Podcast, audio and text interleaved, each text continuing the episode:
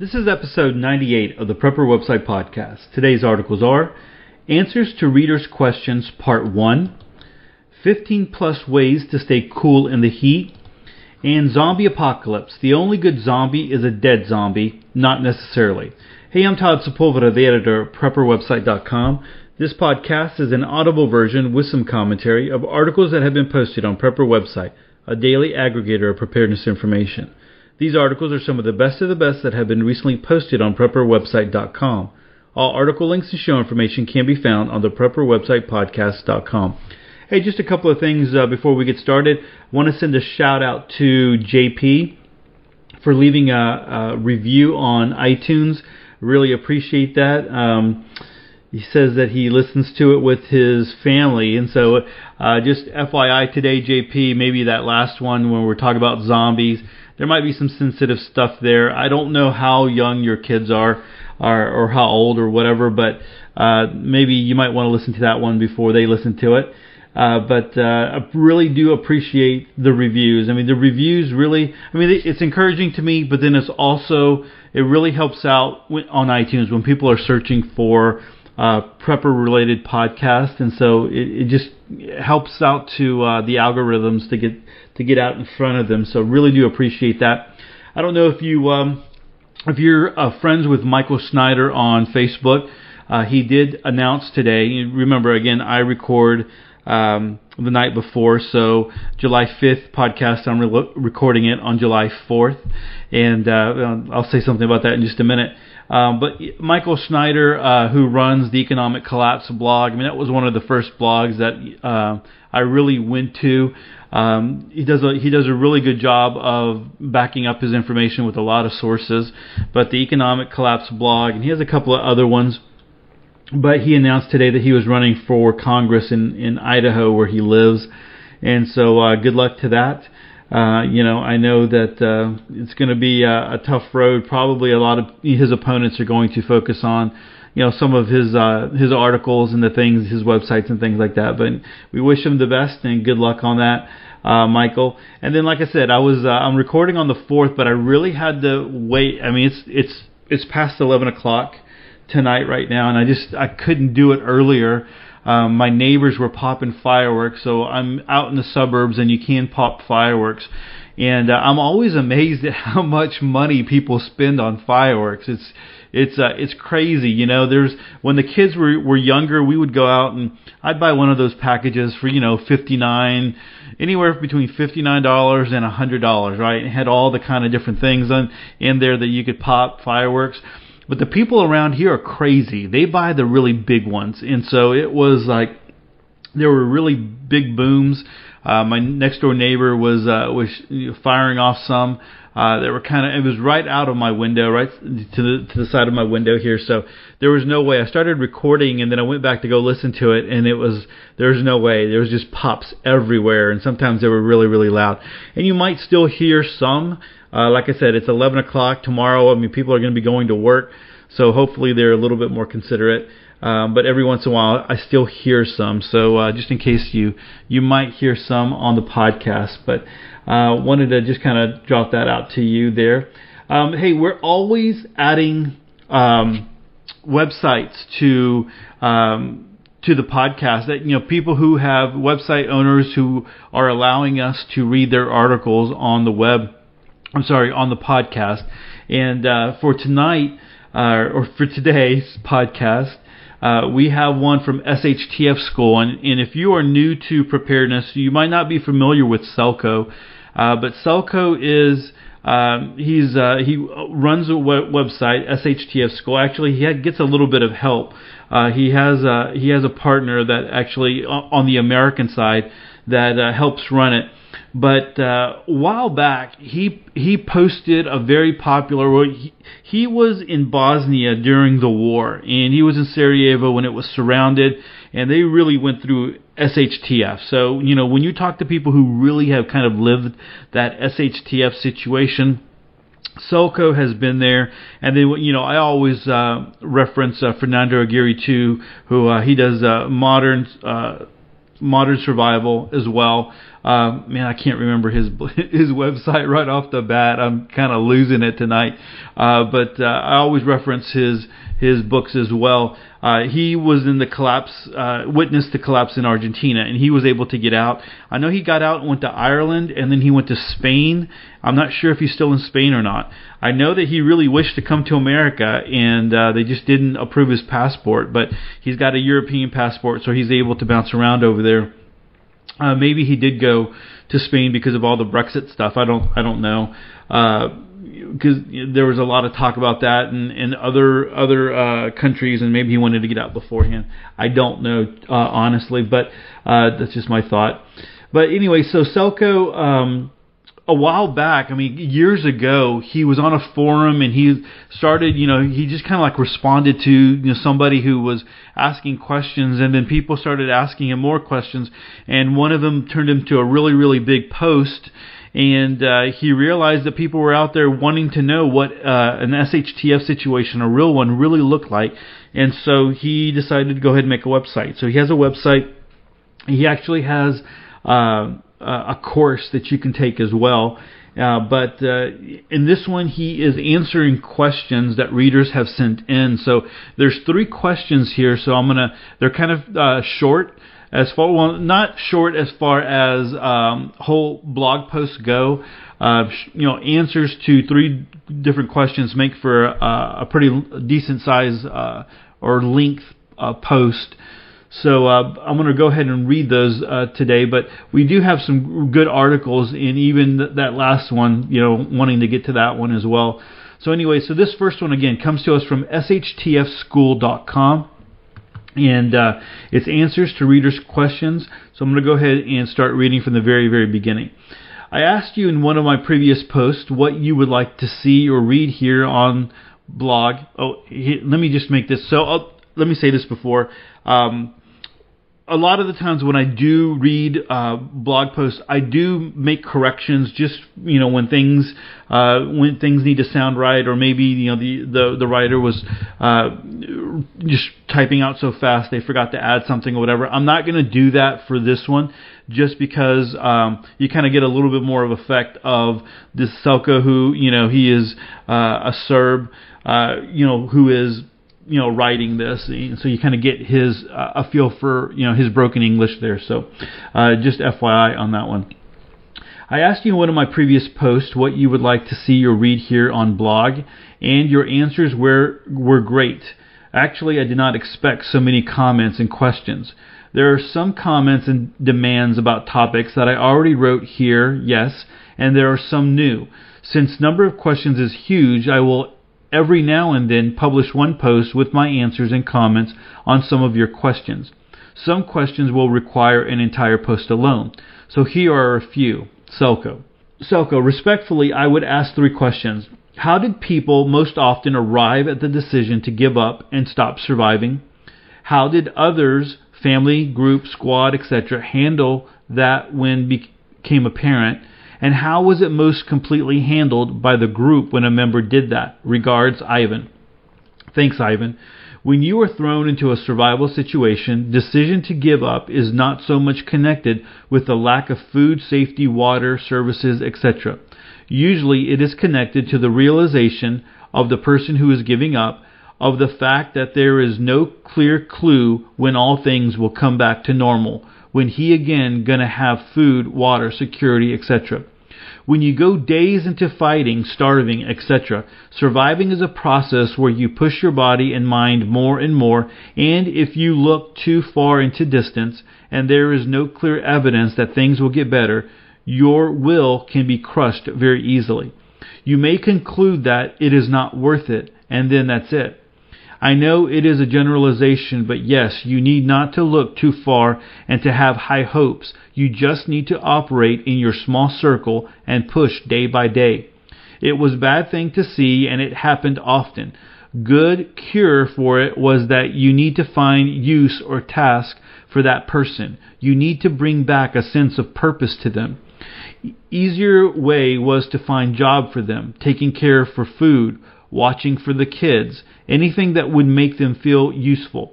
If member of the group gave up and if the group structure was family, then usually other members tried to give some support or if that failed, then just leave him alone in terms of duties and everything. Nobody had too much time for psychological help in that days. If group meant several people bonded together by chance or temporary need, no big and strong connections between them, then other harder measures were in place. All right, so um, maybe I'll give a little bit of comment here after the the uh, the, the answers. Um, that's interesting, right? Because uh, you realize, especially in this situation, you you realize that you are. Well, when Selco was going through this, they were going through. Their city was surrounded. They were having issues, but they knew that the rest of the world was out there, and you know things were normal. And so you kind of like, hey, what's going on? Why aren't people coming to our rescue? Why, you know, why are we condemned to live this way and scavenge and do all the things that we're having to do this way when the rest of the world is going about their lives normal? Would that be different if you realize that the whole world was in the same situation as you, you know, you were in? I don't know. And then again, you know, what if you didn't have time to sit down and to uh, spend time on on you know reflecting on your life and those kinds of things? Instead, you were busy doing, hey, I got to go out and do this, I got to do this, I got to do this, and you know, get all those things kind of you know th- those things done. Uh, do you have time to reflect? I know that when we ran the group home, uh, I've talked about that before. Um, you know, when the girls came in or when the kids came in because we had you know uh, one heartbreaking story. We had a kid who we had uh we found some ice cream underneath one of the uh one of the couches one time. It was melted. And we were like hey you know whose is this? What's going on? And uh, one of the little kids said hey i wanted to save it for my brother because you know he we don't get ice cream very often, and so he didn't really grasp the idea of that it was going to melt, and he wasn't going to be able to give or share it with his brother whenever he was going to see them in the future. And so you would hear different things like that. A lot of the times when the kids would come in, they were um, they were like always watching, right? Uh, they never uh, they would eat everything on that we would put out. You know, and we, you know, we cooked for. We had, you know, seven, usually seven kids in the group home. It was my wife and I. We we had an assistant at the very beginning, and then there was, uh, you know, when our kids were were born and stuff too. And so, uh, you know, so we had a lot of people. So we would cook for a bunch of people, and and um, you know the kids would eat it all. They would eat it all, and we wouldn't really have any issues with them uh, eating eating the food. Now, as time went on, and they realized it's the Maslow's hierarchy of needs, right? When you when you first you you want, need to make sure that you are safe and that all your basic needs are met. So when these when these kids realized that they're that that we weren't going to hurt them, that we weren't going to abuse them, that you know that we were taking care of them, that we were allowing them to you know we had a a shed, they had uh, a roof over they had their head, they had food, um, they had water, they had you know they could take a shower, they were clean, had clean clothes. When they realized all those things were were met, then that's when we started seeing behaviors come up. That's when we started seeing things happen because their basic needs were met, and then they were able to start realizing, hey, well, why doesn't my mom love me, or why doesn't you know, uh, you know. Todd, you know, Todd acts this way. Why didn't my father act this way? You know, uh, you know, uh, or maybe they felt guilty. You know, I'm here, I, I'm in a safe place, but I don't know where my my siblings are. You know, those different kinds of things, and that's when we saw the behaviors when when those needs were met so it could be in the same kind of situation where you realize, hey, I'm, I'm getting kind of my basic needs met, maybe, uh, and and then and then when you have some time to really settle down and, and start to think, and that's when uh, you know the holidays were were really really bad. So uh, very interesting there. I you know there's got to be times where people just you know just realize, hey man, I just I don't want to live in this kind of world. I don't want to live in this kind of world where I don't have all. It's it's that thing where I I've I've had all this other, you know, I've been, uh, I've experienced all this other life, right? And then all of a sudden it's been taken away from me and I don't want to live that way. All right, so let's go ahead. Uh, I know I'm talking a lot here. There's a, there's two more, uh, questions and answers here. So let's uh, and they're good. Um, thank you once again, Selco, for showing us that the positive side of humanity is always capable of returning and surviving. What I what I have always wanted to really know is what is it like to be in a SHTF situation when the UN troops are there? What are the UN troops really like? How to best act, behave, handle UN troops? I ask because I have heard both positive and very negative things about UN troops. I simply ask for the truth here. Thanks again, GRA. You heard good, GRA. UN troops were patched together from the different army contingents. So there were British contingents, Spanish contingents, Pakistani, Portuguese, Dutch, etc. Looking at the big picture, they did horrible job because they were underarmed they were underarmed, desperately badly coordinated between different contingents, and without clear cause and function and political support.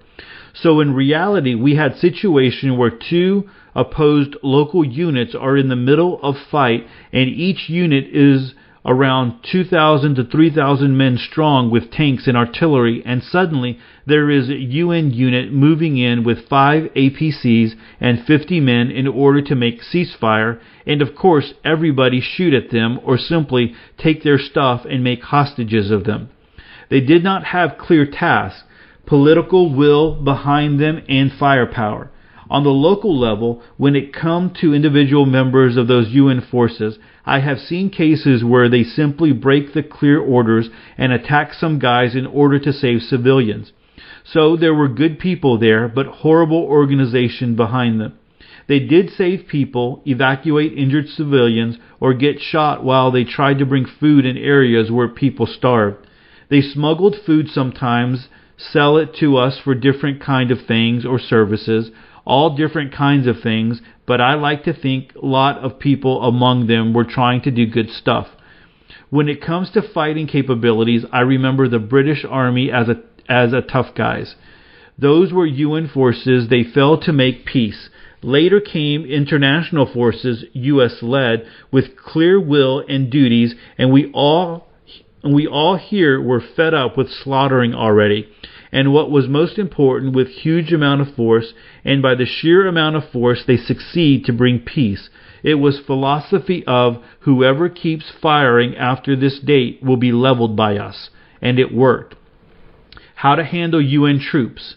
Every UN troops deployments are doomed unless they are coming with huge amounts of force and in great numbers, or they're coming into the region where any kind of will for resistance is crushed long time ago. As an addition to your question, and since I am aware of other comments and worries about UN forces on U.S. soil, I really have to say my opinion, it is kind of fantasy. Numbers in U.S., numbers of weapons in U.S. make any kind of UN troops coming to U.S. to pacify us simply, simply and clearly impossible. To pacify somebody, you need force several times bigger than opponent, and you need it on the ground usually, and you need some kind, to some extent, will to be pacified. All right, so um, that's interesting too, right? Uh, you had you had uh, you know local forces that were fighting each other, and the UN comes in with you know 50 men, and they wind up getting you know uh, their butts handed to them. Uh, a lot of the times because they didn't have uh, you know the good orders. They weren't they weren't ready. They weren't prepared. So you have all these people from all over all over the world coming together, and they're supposed to work together, and uh, things just don't work out that way, right? Uh, so that's you know very interesting. You um, you tend to remember uh, you know that movie Behind Enemy Lines, uh, where you know they tried to get the NATO uh, NATO guy was it NATO guys or UN guys to go in and, and to get that down uh, that down plane uh, and then you know the U.S. had to go in there and uh, Gene Hackman, right? He he plays uh, the commander of of that ship, and they go in there and they uh, they uh, save. Uh, I can't remember the guy's name. They save him anyway, and uh, but he gets you know he gets demoted for doing that. But anyway, it, it's very interesting. And then you remember, uh, you know, if you've been prepping for a while, you've probably have read uh, James Wesley Rawles's Patriots, and so you have UN forces come in and they try to uh, you know, they try to do their thing as well, but they encounter resistance. And so what uh, Selco was doing is if if they come in and they don't have overwhelming force, they're not going to do uh, they're not going to do a good job. They're not going to be able to accomplish what they really need to accomplish. If they don't have uh, you know a good command structure, they don't they're not organized. They're not clear on their orders. Uh, and like you know, he said there were some good guys who did who broke orders and uh, did whatever they needed to do to save civilians. But again, they were breaking orders. So you know, later on down the road, if that gets out, you know they can wind up you know uh, paying a paying a consequence for that. But he did say there was good guys that were trying to do the right thing. So. Um, you know, I, I don't know. Is, is the UN forced to? Uh, is it is it just doomed because of the nature of how it all works together? I don't know, but uh, that's interesting to hear from his perspective. Okay, the last question is: I'd like to hear about how you bartered for things you needed. What were valuable items for barter? Was the local currency still worth something? Were foreign currencies used? What about gold or silver jewelry or coins? How were you able to ensure your safety during barter transactions? What did you do if you found out you had been cheated? Little L. I did write about this topic already, but since it is an important topic and one of the favorite on blogs and with lots of myths too, I will answer it in short. First and most important is that nothing was preset. Nothing was constant, and that include basic factors like value of items, security of trade, rules of particular trade, etc. As the situation worsened more into the direction of real SHTF situation, people started to appreciate and look for usable items, and when I say that, I mean items that solve your immediate problems. So, for example, if you had precious artistic picture that in normal times is worth around 10,000 euros, you could not do too much with that in terms of trade because simply people did not care for that. They were hungry, wet, cold, dirty, without enough weapons and bullets. Maybe you could find some warlord, warlord who had connections with outside normal world, and he could maybe give you 20 cans of meat for that art because he know you are starving or in other case he could simply take it from you and maybe kill you or not because he is a warlord and you are nobody. Now, this is something that can be transferred also in terms of owning precious metals for SHTF. When SHTF, it will worth much less simply because you cannot eat it or you cannot shoot from gold coin to someone. Yes, you can try to buy weapons with gold coins or food at outrageous price and with danger of getting killed, but what is the point? Why not store food and weapons in the first place? Gold and silver jewelry, jewelry or coins in form of small rings and necklaces as temporary bribe in some situations works really cool and as a stash when some kind of society jumps back in when SHTF ends is a good idea too. But in the middle of SHTF, I prefer more usable items. In my case, local currency worked in the beginning stage of SHTF, but it was a very short period. Then foreign currency jumped in, U.S. dollars and German marks, and as situation worse, worsened, prices of things for marks and dollars went up very sharp, and also situations where you could buy something with it became rare. People started to trade. Ensuring safety during transactions or trade was a problem, but common sense was to never go alone on trades. Three is a good number. To trade with known people, returning trades, or to go to trade on confirmed information. You get information about trader from trusted person who already traded with him. Of course, very often you could go, you could only go in threes. All else was unknown, so you took the risk. To have rumor or information about you that you are a bad trader or cheater, you gave bad item to someone, was bad because rumor then goes around and no one wants to trade with you. Also, revenges for bad trades were hard and sometimes final. But for example, it was not always about physical punishment. Guy cheated me once with some things, and I simply spread out information on correct places that he mixed plaster and similar things in his wheat for trade. And soon he was simply scammer, and nobody wanted to work with him. By the way, it was a lie. His stuff was good, but it is an example of how things worked. I hope these answers help. Let me know in the comments below if anything was of specific use or interest to you. I'll be answering more of your questions in future posts. All right, so um, man, you know, Selco hit a couple of uh, big questions there that a lot of people have in uh, in the preparedness community when when uh, you know they start. Uh, you know they're looking for you know those SHTF situations. So uh, very very interesting. Uh, you know well, uh, I'll save that one for later. Uh, let's go ahead and, and, move on because I'm starting to run really, really long here, giving maybe too much commentary. Uh, this next one comes to us from momwithaprep.com. And uh, Jane over there has an article 15 plus ways to stay cool in the heat. I know a lot of people are, uh, you know, it's we're smack dab in the middle of summer, and I know down here in the south it is hot. So this might be a useful article for you. All right. So whether you are suffering through a summer of unusual heat or just are without an air conditioner, use these handy tips to stay cool. While most of us in the United States have air conditioning, especially in the South, not every house has it. And across the world, air conditioning is a luxury in, in monetary times. Or in time, there just isn't enough extended hot weather to make it worth paying for. And for some, it is simply a luxury they cannot afford. In our home, our air conditioning can't keep up can't keep up with the summer heat and still afford us the ability to pay other bills and eat food. Electricity to run air conditioning at a level we find comfortable all summer long is expensive. So we've learned ways to help stay cool, cooler, plus take some advice from experts all over, you the readers. So here are 15 plus ways to stay cool in the heat. Stay hydrated. Drink a ton. You can use fruit to infuse your water, make lemonade or iced tea to change things up.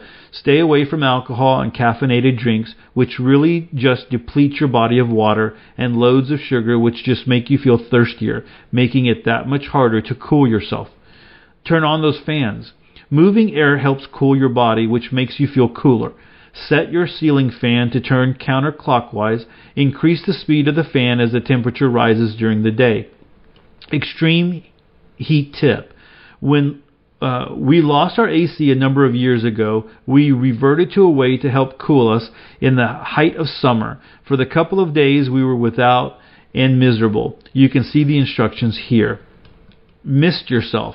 Use a mister or spray bottle to mist yourself during the day. Not only are you hydrating your skin, but you are adding moisture that is then cooled off by the air around you or evaporation, helping you cool down. Here's a handy battery operated version that can be useful. You can also just do this with a damp towel, which helps clean, clean off stale sweat, but I always found that makes me kind of itchy, so I really love the mist. Don't cook. I know I'm giving you permission. Our stove is smack dab in the middle of our living space, and there is little in the way of true air movement if only I could smack the developers way back when. So cooking, especially if it involves the oven, can be one hot mess in the worst heat. So I don't use the oven in the summer if I can possibly help it if I need to bake. I do it early in the day or late in the evening. I freeze as much as I can earlier in the year to be able to pop out muffins. I use the slow cooker or Instapot as much as I can or slow cook on the stove top. We eat lighter, cooler meals and make use of cold like smoothies and overnight oat overnight oatmeal for breakfast to get our day started. Or heck, even by evening, sometimes I'm just too hot to eat, and those make great dinners. Did you know eating smaller meals more often can help keep your body cooler? Big heavy meals can raise your metabolic rate, which makes you feel hotter. Cool it off. Soak a handkerchief in water and tie around your neck. Again, this adds moisture to your skin that evaporates and cools you off as it helps cool your blood and your head. This works around your wrist and your pulse points too. There are neck wraps that can be stored in the fridge or freezer too. Tip. Stick your wrist under some cool running water for a few moments to help do a quick cool down. Adjust your air conditioning. You'd think that having it really cold in your car or house would be a good thing, except for your wallet, and it might be if you spend all of your time there. But if you get your body used to the really cold condition, when you have to transition to outdoor co- conditions, it can be a bit of a shocker for your body, making you feel all the heat all the more. Get out of the sun. Seems pretty obvious, but working in the shade or working during the cooler parts of the day is in, infinitely easier on your body. So plan all of your outdoor work around your home in the wee hours or in the late evening. Then come inside and use a few of the other techniques to cool off. Eat cool stuff. Food, foods full of moisture are great at helping keep you hydrated, which helps keep you which helps cool you down. You can make healthy ice pops to keep in the freezer as a treat, freeze grapes to snack on, eat salad. Weird tip. Breathe into a cup full of ice. Not only holding a glass full of ice helps cool you down, but if you blow into the cup close to your close to your face, that blast of cold air gives you a quick bit of relief on your face. We tried it and it works, but I looked pretty dorky walking around with a glass in my face constantly. Turn off the lights, shut the blinds.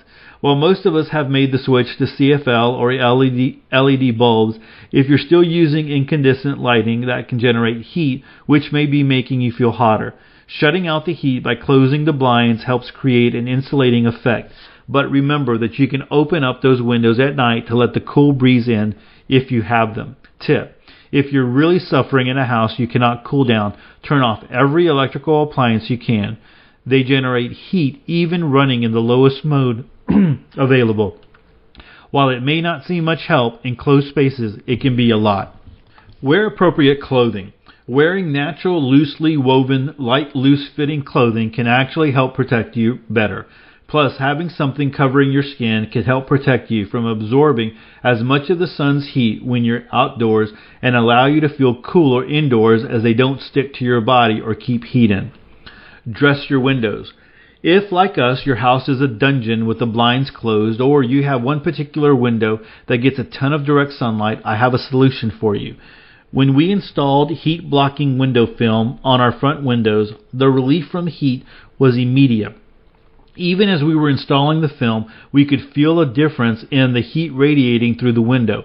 You can get the window film from your local DIY store or purchase online here. Create a cross breeze. If you don't have AC or without AC, creating a cross breeze in your space is helpful to feel cooler. Breeze blowing across your skin, helping with the evaporation of moisture, sweat. You can set up a fan bringing in cool air from a shaded side of your house and another fan blowing out the hot air of the house to the outside. Or you can use this fan in one room that works both ways. Draw in cool air and force out hot air. Take a cool shower or jump in the pool. Even just having a kiddie pool with water that you sit in a chair and soak your feet in can cool you off tremendously, and it serves double duty as a water storage source should you need it one day go outside. It seems counterintuitive, but sometimes it can feel cooler outside than inside. When we lost AC in our home, the house isn't built for a cross breeze, and it became stifling hot. Opening windows just didn't help, but we found that going outside, using some of the, these cooling techniques, and sitting in the shade of our big oaks gave us more comfort, even though it was still hot. If you have a shaded screen porch, lots of big shade trees, or anywhere that the breeze can offer a relief, try it out take off your socks. If you're tooling around and go and can go barefooted, do it. Help keep your feet from getting hot and sweaty, which just makes you hot and sweaty. Be sure though, and make sure to wear appropriate foot gear for where you are going. I always suggest wearing socks with tennis shoes to help absorb sweat, keeping your shoes lasting longer and not smelly. But if going in sandals, flip flops, open toed sandals, etc. is an option, do it. Wet your head.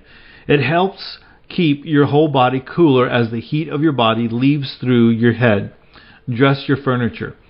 Add cotton sheets to fuzzy furniture. If your furniture is the kind that holds in heat, you can use cotton sheeting to help keep a cooler surface to give you a little bit more comfort. I know my couch is the hottest thing to sit on in the summer because it just seems to create hot pockets wherever you sit and radiate heat back to you. Use a rice sock.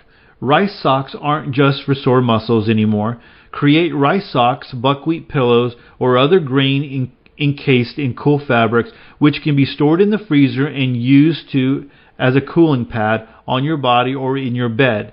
Using buckwheat pillows instead of fiberfill can help give you a cool space to lie your head at night. I suggest this more than using an ice pack because you don't run the same risk of ice burn with a rice sock as you do with direct ice. Preparedness tip. Keep these instant ice packs in, in stock not only for first aid, but in the event of hot weather when you are without power. They can really help, but be sure to layer clothes between you and the ice packs to avoid ice burn. Give your sheets a chill. May seem weird, but if you put your top sheet and bottom sheet, if you've got the room, or pillowcase into the fridge during the evening before bedtime, you can have a nice cool sheet to fall asleep on. Make sure to wrap them in a bag to keep them from getting dirty or transferring your own stuff into the fridge. We did this when our air conditioning went out years ago and it helped so much, especially the pillowcase. How do you do it? How do you keep cool when the air conditioning just isn't enough? Let me know in your comments below. All right, so uh, a lot of uh, a lot of little tips there to try. Definitely some uh, some links that you might want to go check out, uh, like uh, how to keep cool when uh, you know with the old-fashioned AC um, when your AC isn't working. A bunch of other links there that you might want to go ahead and check out. So go check that out at momwithaprep.com. I, like always, I will link to it in the show notes and on the website at Prepper Website Podcast.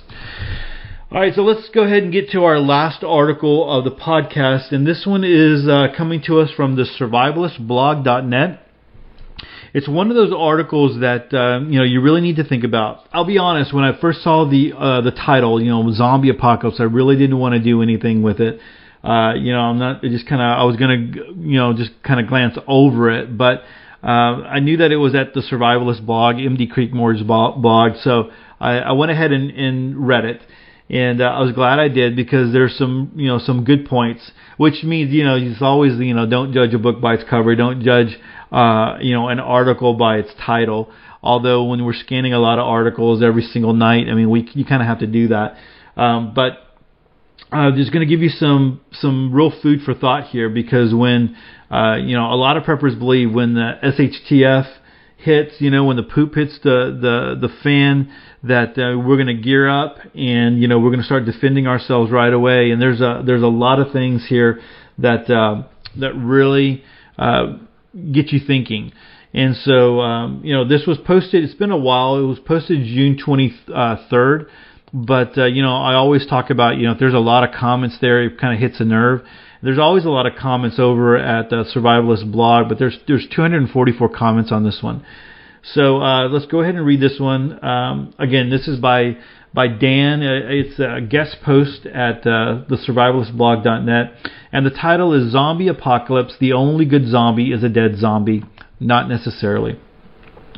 A nuclear explosion has destroyed Phoenix, Arizona. You live 50 miles outside of the kill zone and upwind, and you can see the mushroom cloud, but you and your family are fine. Good sitting of your retreat buddy. There is nothing on the radio or TV. EMP effect, perhaps. Maybe the whole country is wiped out. This is the big one. All your prepping was worth it, and thank God you have weapons galore. It's only a matter of days till the zombie apocalypse hordes that survive the blast reach your area, but you are ready for them. You have the right weapons and ammo. You and the missus have trained for any scenario. Your tactics are sound. The killing ground is prepared. You are at peace with your decision to shoot and ask questions later. After all, you have two young children to protect and can't take chances. There have been many, many discussions about weapons and tactics to use when the SHTF. What is the best and most effective handgun to use? What is the best and most lethal long gun for dispatching your potential zombie hordes?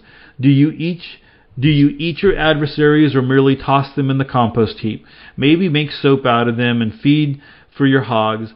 I have seen hundreds of back and forth comments arguing the merits of this particular type of ammo regarding its lethality this disposal method, that meat harvesting technique, etc. A man comes to your door drunk and belligerent and yells for you to come out and help him, and you blast him. Ask questions later, eh? Some people are outside your retreat pleading loudly for food. You warn them, but they keep yelling and threatening you. Finally, you sneak around behind them and cut them down with a burst from your modified AR 15. Then you cut up their corpses and feed the flesh to your hogs. Efficient use of their protein. Well done. Really? Within weeks, the feds have declared martial law and restored order to the Phoenix area. Law enforcement, though military, has been reconstituted. After several months, military detectives, anonymous tipsters have figured you for murder, come poking around your homestead. Two months later, the provost marshal in charge of your sector has you arrested and charged with first degree murder and mutilation of corpses. You are also charged with interfering with the investigation and with the cover up of the shooting. Your wife is also charged, and your two children become wards of the state. The state appropriates your property and your, your five years of stored food and supplies. National emergency regulations provide for this confiscation. One could argue the legality of arresting you considering the exigent circumstances under which your crime occurred. One could further debate the ethical and constitutionality of the feds declaring martial law and ruling with an appointed provost marshal. None of that matters while you rot in jail, and it could all have been prevented.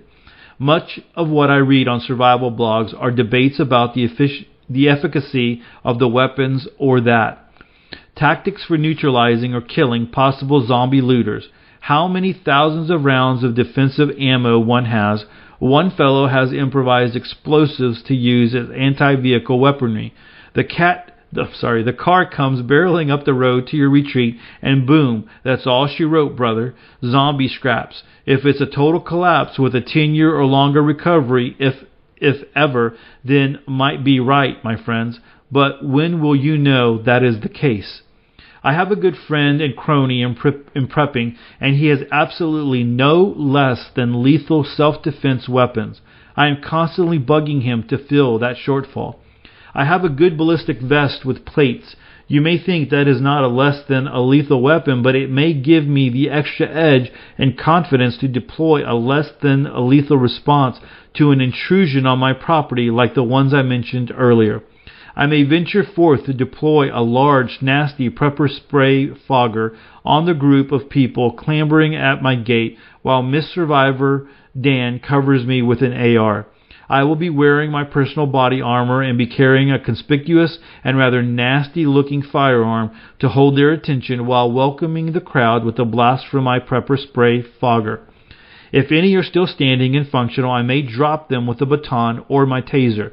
Please don't proclaim your perception of the lack of practicality of my plan, as I have enough experience with these techniques and less than lethal devices to know their and my capabilities and limitations. My point is that while the levels of force may be lowered in exigent circumstances, allowing greater use of force than in normal conditions, one cannot arbitrarily kill people simply because one is afraid. You must be able to demonstrate and articulate that you were in fear of your life and or great bodily harm and had no other choice but the level of force that you used. Now, if you first pepper sprayed and tasered your assailant, assailant, belligerents, and someone still poses a very great threat to you and yours, well, let go with your Roscoe and drop him.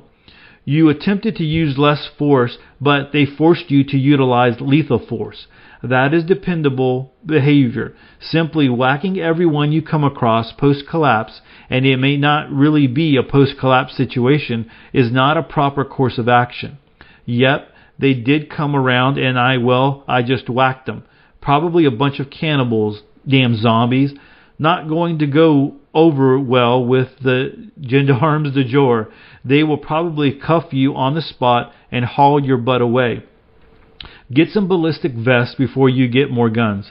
Train at armed and unarmed combatives. Take a course in the use of collapse collapsible batons and pepper spray, acquire a taser, not a touch stun gun, and get the training in its proper use.